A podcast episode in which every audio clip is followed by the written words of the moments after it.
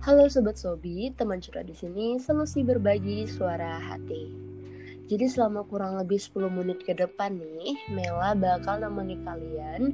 Dan di sini kita bakal ngebahas hal-hal yang mungkin terpendam sama kita, karena mungkin kita nggak berani untuk mengungkapinnya, atau mungkin juga karena kita tidak memiliki tempat untuk bercerita. Jadi bisa curhat hadir untuk mendengarkan segala isi hati para Sobat Sobi. Oh ya, para Sobat Sobi juga bisa milih nih, kalian pesannya mau dibacain anonymously atau mau disebutin namanya siapa, atau boleh juga nih kalau misalnya mau request pakai nama samaran. Jadi pilih aja yang buat kalian paling nyaman. Di episode kali ini spesial nih, karena kita kedatangan seorang speaker atau bintang tamu yang namanya Kak Nova nih. Jadi Kak Nova ini udah berkecimpung di dunia model dari mulai mungkin SMA. Langsung aja kita undang Kak Novanya. Halo Kak Nova. Halo Mela, halo pendengar Sobi.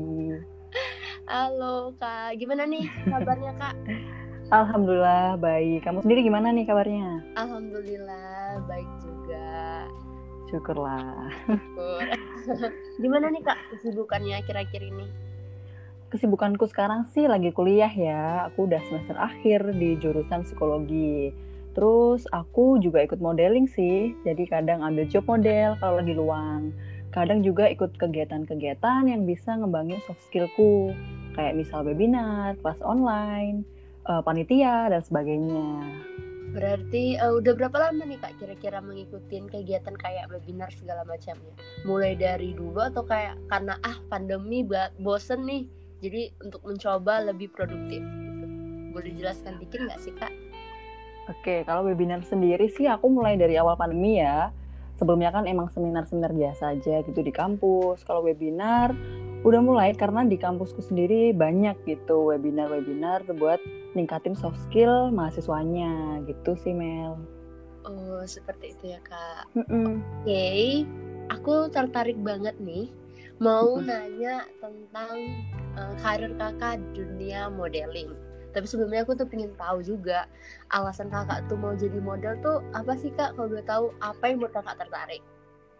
Oke, sebenarnya tuh ya aku dulu dari kecil ada tuh serial TV, acara TV namanya Fashion TV. Kamu tahu nggak Mel? Kayaknya aku nggak tahu Kak. Wah nggak tahu ya. Jadi ada itu di TV. Jadi ada di TV namanya Fashion TV. Jadi dia itu ya mempertontonkan desainer-desainer gitu kan. Ada modelnya juga, berjalan catwalk di atas panggung dan sebagainya. Nah, dari sana tuh aku mikir, ini keren-keren kali gitu kan. Bisa jalan di atas panggung dengan tegas dan sebagainya. Tapi pada waktu itu umur berapa ya? SD kalau nggak salah. Tapi aku tuh masih malu gitu kan. Kecil gitu. Masih kecil, masih nggak ngerti apa-apa, masih suka insecure. Kayak ngerasa nggak cantik, masih hitam dan sebagainya kan. Terus akhirnya mamaku malahan yang support model biar aku makin pede karena aku bener-bener insecure dulu waktu SMP SD itu gitu. Dan setelah aku join modeling pun aku sekarang ngerasa fun gitu buat ngejalaninnya, malah sekarang bisa menghasilkan uang gitu kan. Karena dulu aku ikut model tuh awal tahun 2015 itu masih ikut-ikut lomba aja sih gitu. Sekarang udah mulai ambil-ambil job gitu Mela. Keren banget sih Kak, mulai dari suka nonton acara TV, gak nyangka ternyata bisa jadi karir juga dan bisa menghasilkan uang juga. Bener banget. Pastinya bahagia banget sih ya Kak, punya orang tua yang ngerti kita dan bisa support kita. Terus Kak, mau tanya nih, pernah gak sih Kak ketika menjadi seorang model atau berkarir di dunia model ini, pernah gak kira-kira Kakak mendapat tantangan gitu dari atau mungkin halangan dari orang sekitar gitu, bisa diceritain Kak? Oke, kalau dari keluarga aku sih nggak ada ya Mel ya, karena mereka malah mendukung aku gitu. Tapi malah dari diri aku sendiri gitu, aku masih kesulitan nih dulu untuk mengatasin insecurities aku gitu kan. Kayak aku yang masih hitam, terus jerawatan, aku juga punya bekas luka di kaki karena emang aku sering banget sih kayak jatuh dari motor, dari sepeda, dan sebagainya. Karena menurutku pandangan orang-orang saat itu atau bahkan sampai sekarang masih ada ya, yang mikir kalau jadi model tuh harus benar-benar perfect gitu, dari atas sampai bawah gitu kan, tinggi, ramping dan sebagainya gitu. Iya sih, sebenarnya kalau jadi model tuh emang harus tinggi ramping juga ya kan Kak. Cuman kadang manusia-manusia lain itu berharap kalau model tuh harus yang kayak tinggi terus maaf kayak montok dan segala macam. Padahal sebenarnya model tuh nggak kayak gitu ya kan Kak. Bener banget. Karena ada banyak jenis kan kayak model. Jadi nggak harus yang montok, yang nggak harus yang kayak gimana. Terus kadang ada yang ngomong harus putih. Kalau yang hitam nanti, ih kenapa sih kok hitam kayak gini? Gila nih gitu kan istilahnya. Aneh. Padahal semua warna kulit itu cantik ya kan Kak? Bener banget. Oke Kak, pertanyaan berikutnya nih. Kan tadi Kakak udah cerita Kakak tuh halangan terbesarnya itu tentang insecurities dari Kakak sendiri. Terus ada gak sih Kak kayak memang momen dimana Kakak tuh benar-benar ngerasa down banget gitu, sampai kayak mungkin lanjut gak ya modeling gitu, sampai mungkin bisa buat Kakak kayak gitu? Mungkin bisa diceritain gitu nih Kak. Jadi kalau untuk ngerasa down pasti ya, karena itu tadi aku tuh ngalamin yang namanya body shame gitu, atau rasa malu yang berasal dari bentuk tubuh aku atas penilaian orang lain gitu. Bahkan penilaian dari aku sendiri itu tidak sesuai dengan bentuk ideal yang aku harapkan gitu kan. Aku kayak hitam dan sebagainya. Jadi ada suatu momen juga di mana teman-temanku di sekelilingku gitu ya, belum tahu jadi kalau model tuh harus kayak gimana, jadi model kayak gimana. Dan cuma lihat dari covernya aja kan. Temanku tuh kayak mikir, Nov, kamu ini hitam sok-sokan ikut model gitu kan. Nov, kamu ini jerawatan sok-sokan ikut foto-foto dan sebagainya. Aku pernah sih ada di tahap seperti itu gitu. Aku jelek kacamataan dan sebagainya. Emang sih aku kacamataan sampai sekarang pun. Cuma udah ada teknologi soft lens tadi ya. Gitu. Jadi lebih ke body shaming gitu kan ya. Sebenarnya tuh body shame tuh ada dua sih, Mel. Oh gitu. Mungkin bisa dijelasin lagi Kak biar para sobat sebini tahu nih dan bisa ngebedain jenisnya gitu. Boleh. Body shame sendiri tuh dua namanya. Yang pertama ada acute body shame. Itu tuh kayak tingkah laku seseorang mungkin, atau sering bisa disebut embarrassment gitu ya. Contohnya tuh kayak penampilan atau pelanggaran perilaku, orang-orang yang kehilangan kontrol diri di masyarakat, di depan umum kayak gitu kan. Terlalu hyperaktif dan sebagainya gitu. Terus yang kedua ada chronic body shame, yaitu bentuk permanen dari sebuah penampilan atau tubuh gitu. Contohnya kayak berat badan, warna kulit, tinggi, lebar tubuh, ataupun kayak aku nih bekas luka dan sebagainya. Selain itu juga ada kecemasan yang orang alami gitu, seperti punya jerawat, penuaan dini mungkin, adanya garis halus, terus penyakit kulit dan sebagainya. Ada yang stretch mark kayak gitu kan. Iya benar-benar. Banyak jenisnya. Lebih ke bentuk fisik gitu ya Kak, berarti physical appearance-nya gitu. Iya benar banget. Kalau aku sih ngalamin yang body shame kedua ini Mel, jadi yang chronic body shame gitu. Sorry jadi banget aku tuh, Kak untuk dengarnya. Aduh nggak apa-apa, sudah bisa memaafkan diri sendiri gitu ya sekarang. Sudah memaklumi gitu, nggak apa-apa kok. Jadi aku itu punya keturunan ayahku itu jerawatan, terus mamaku sendiri itu punya keloid gitu. Jadi aku punya bakat keloid. Keloid itu daging tumbuh gitu loh Mel. Tahu nggak? Pernah tahu nggak keloid? Pernah dengar. Soalnya saudara aku juga ada yang kena keloid. Iya aku juga. Aku nggak juga ada keloid. Iya benar banget. Sekarang kan bekasnya jadi hitam kayak gitu kan. Itu aku emang sulit banget hilangnya sih. Dan aku juga punya warna kulit yang tidak putih gitu. Karena menurutku itu tadi standar warna kulit di masyarakat itu belum aku milikin.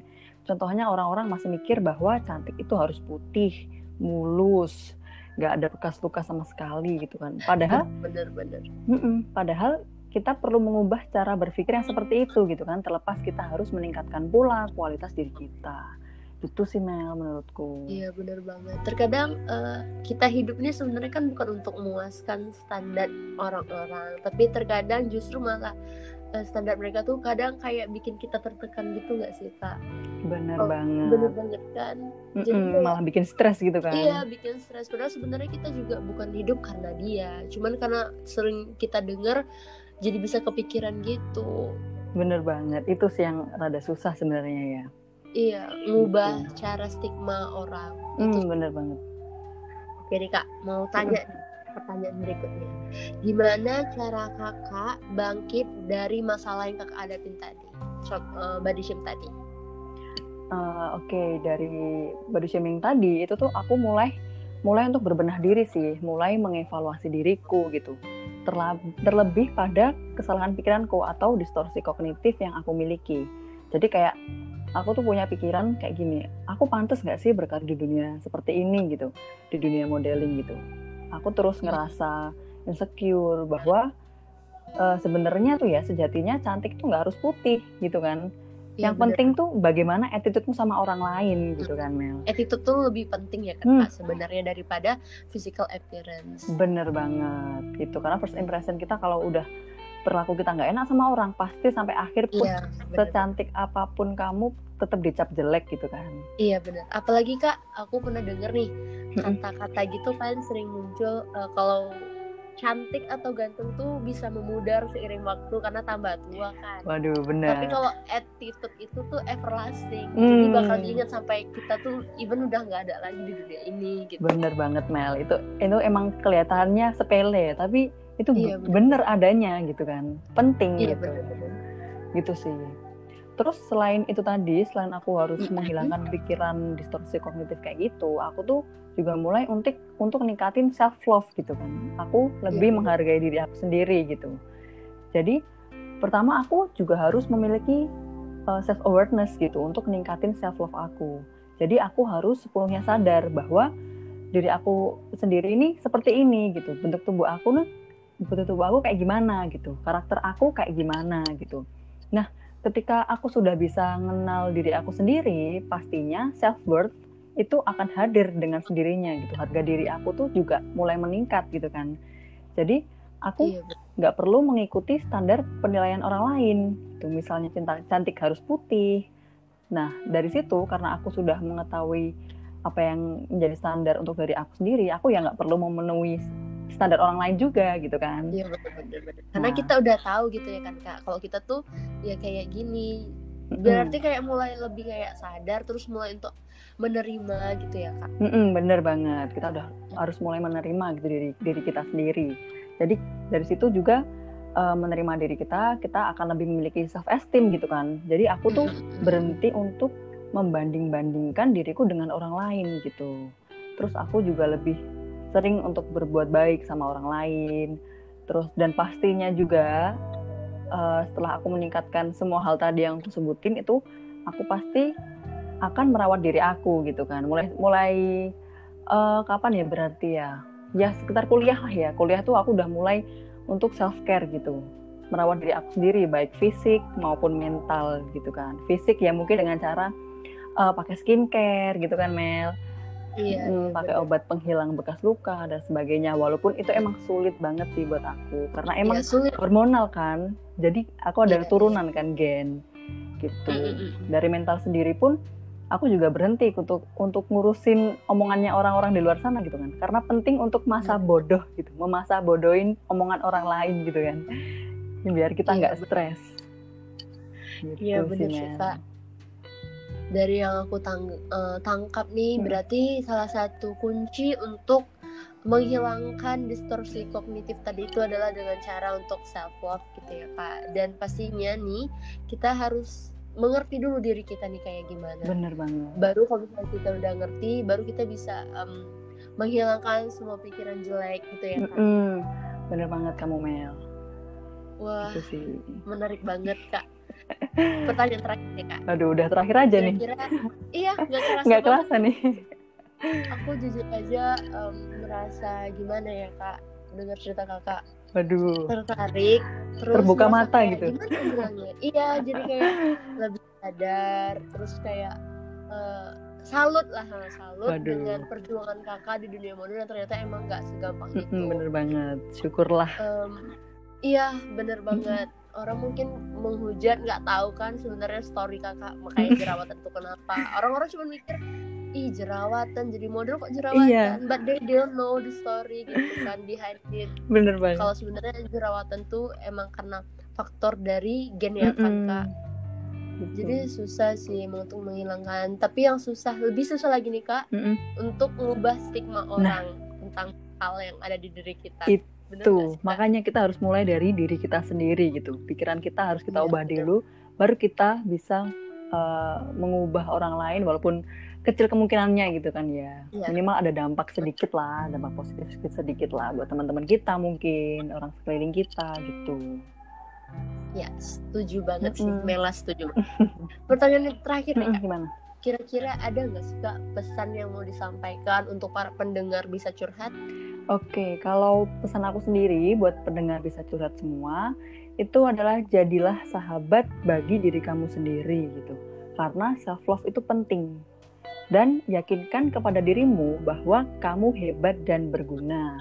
Jangan lupa juga untuk kalian mengapresiasi dirimu sendiri. Karena kamu sudah berhasil menerima kekurangan dan juga meningkatkan kelebihan yang kamu punya.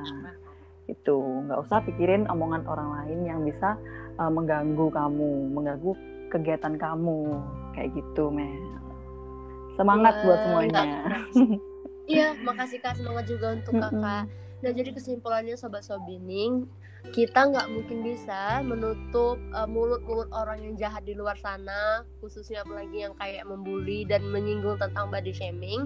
Tapi kamu bisa menggunakan tangan kamu untuk menutup kedua telinga kamu. Dan jangan lupa juga untuk mulai menanamkan dalam diri untuk self-love. Karena kalau misalnya kamu udah self-love, otomatis kamu udah pasti mengerti setidaknya tentang hal-hal yang ada di diri kamu. Dan kamu bisa membuatnya menjadi lebih baik lagi, mengimprove-nya, dan lama-kelamaan mungkin nanti orang-orang akan berubah pikirannya tentang kamu, kayak gitu. Wah, makasih banget ya Kak udah mau datang dan sharing cerita di Bisa Curhat. Senang banget sih Kak punya anak sumber yang keren, inspiratif juga. Amin. Semoga karirnya makin lancar ke depannya ya Kak. Amin. Stay safe Kak, jangan lupa pakai masker dan ikutin protokol kesehatan ya. Terima kasih juga Mela karena udah memberikan wadah ya bagi aku untuk ngomong beberapa hal. Oke. Iya. Terima kasih juga Mela buat semuanya juga, pendengar Sobi. Semangat semua. Semangat. Oke, Sobat Sobi, tadi itu dia cerita dari Kak Nova, seorang model yang ternyata juga mendapatkan body shaming kayak gitu.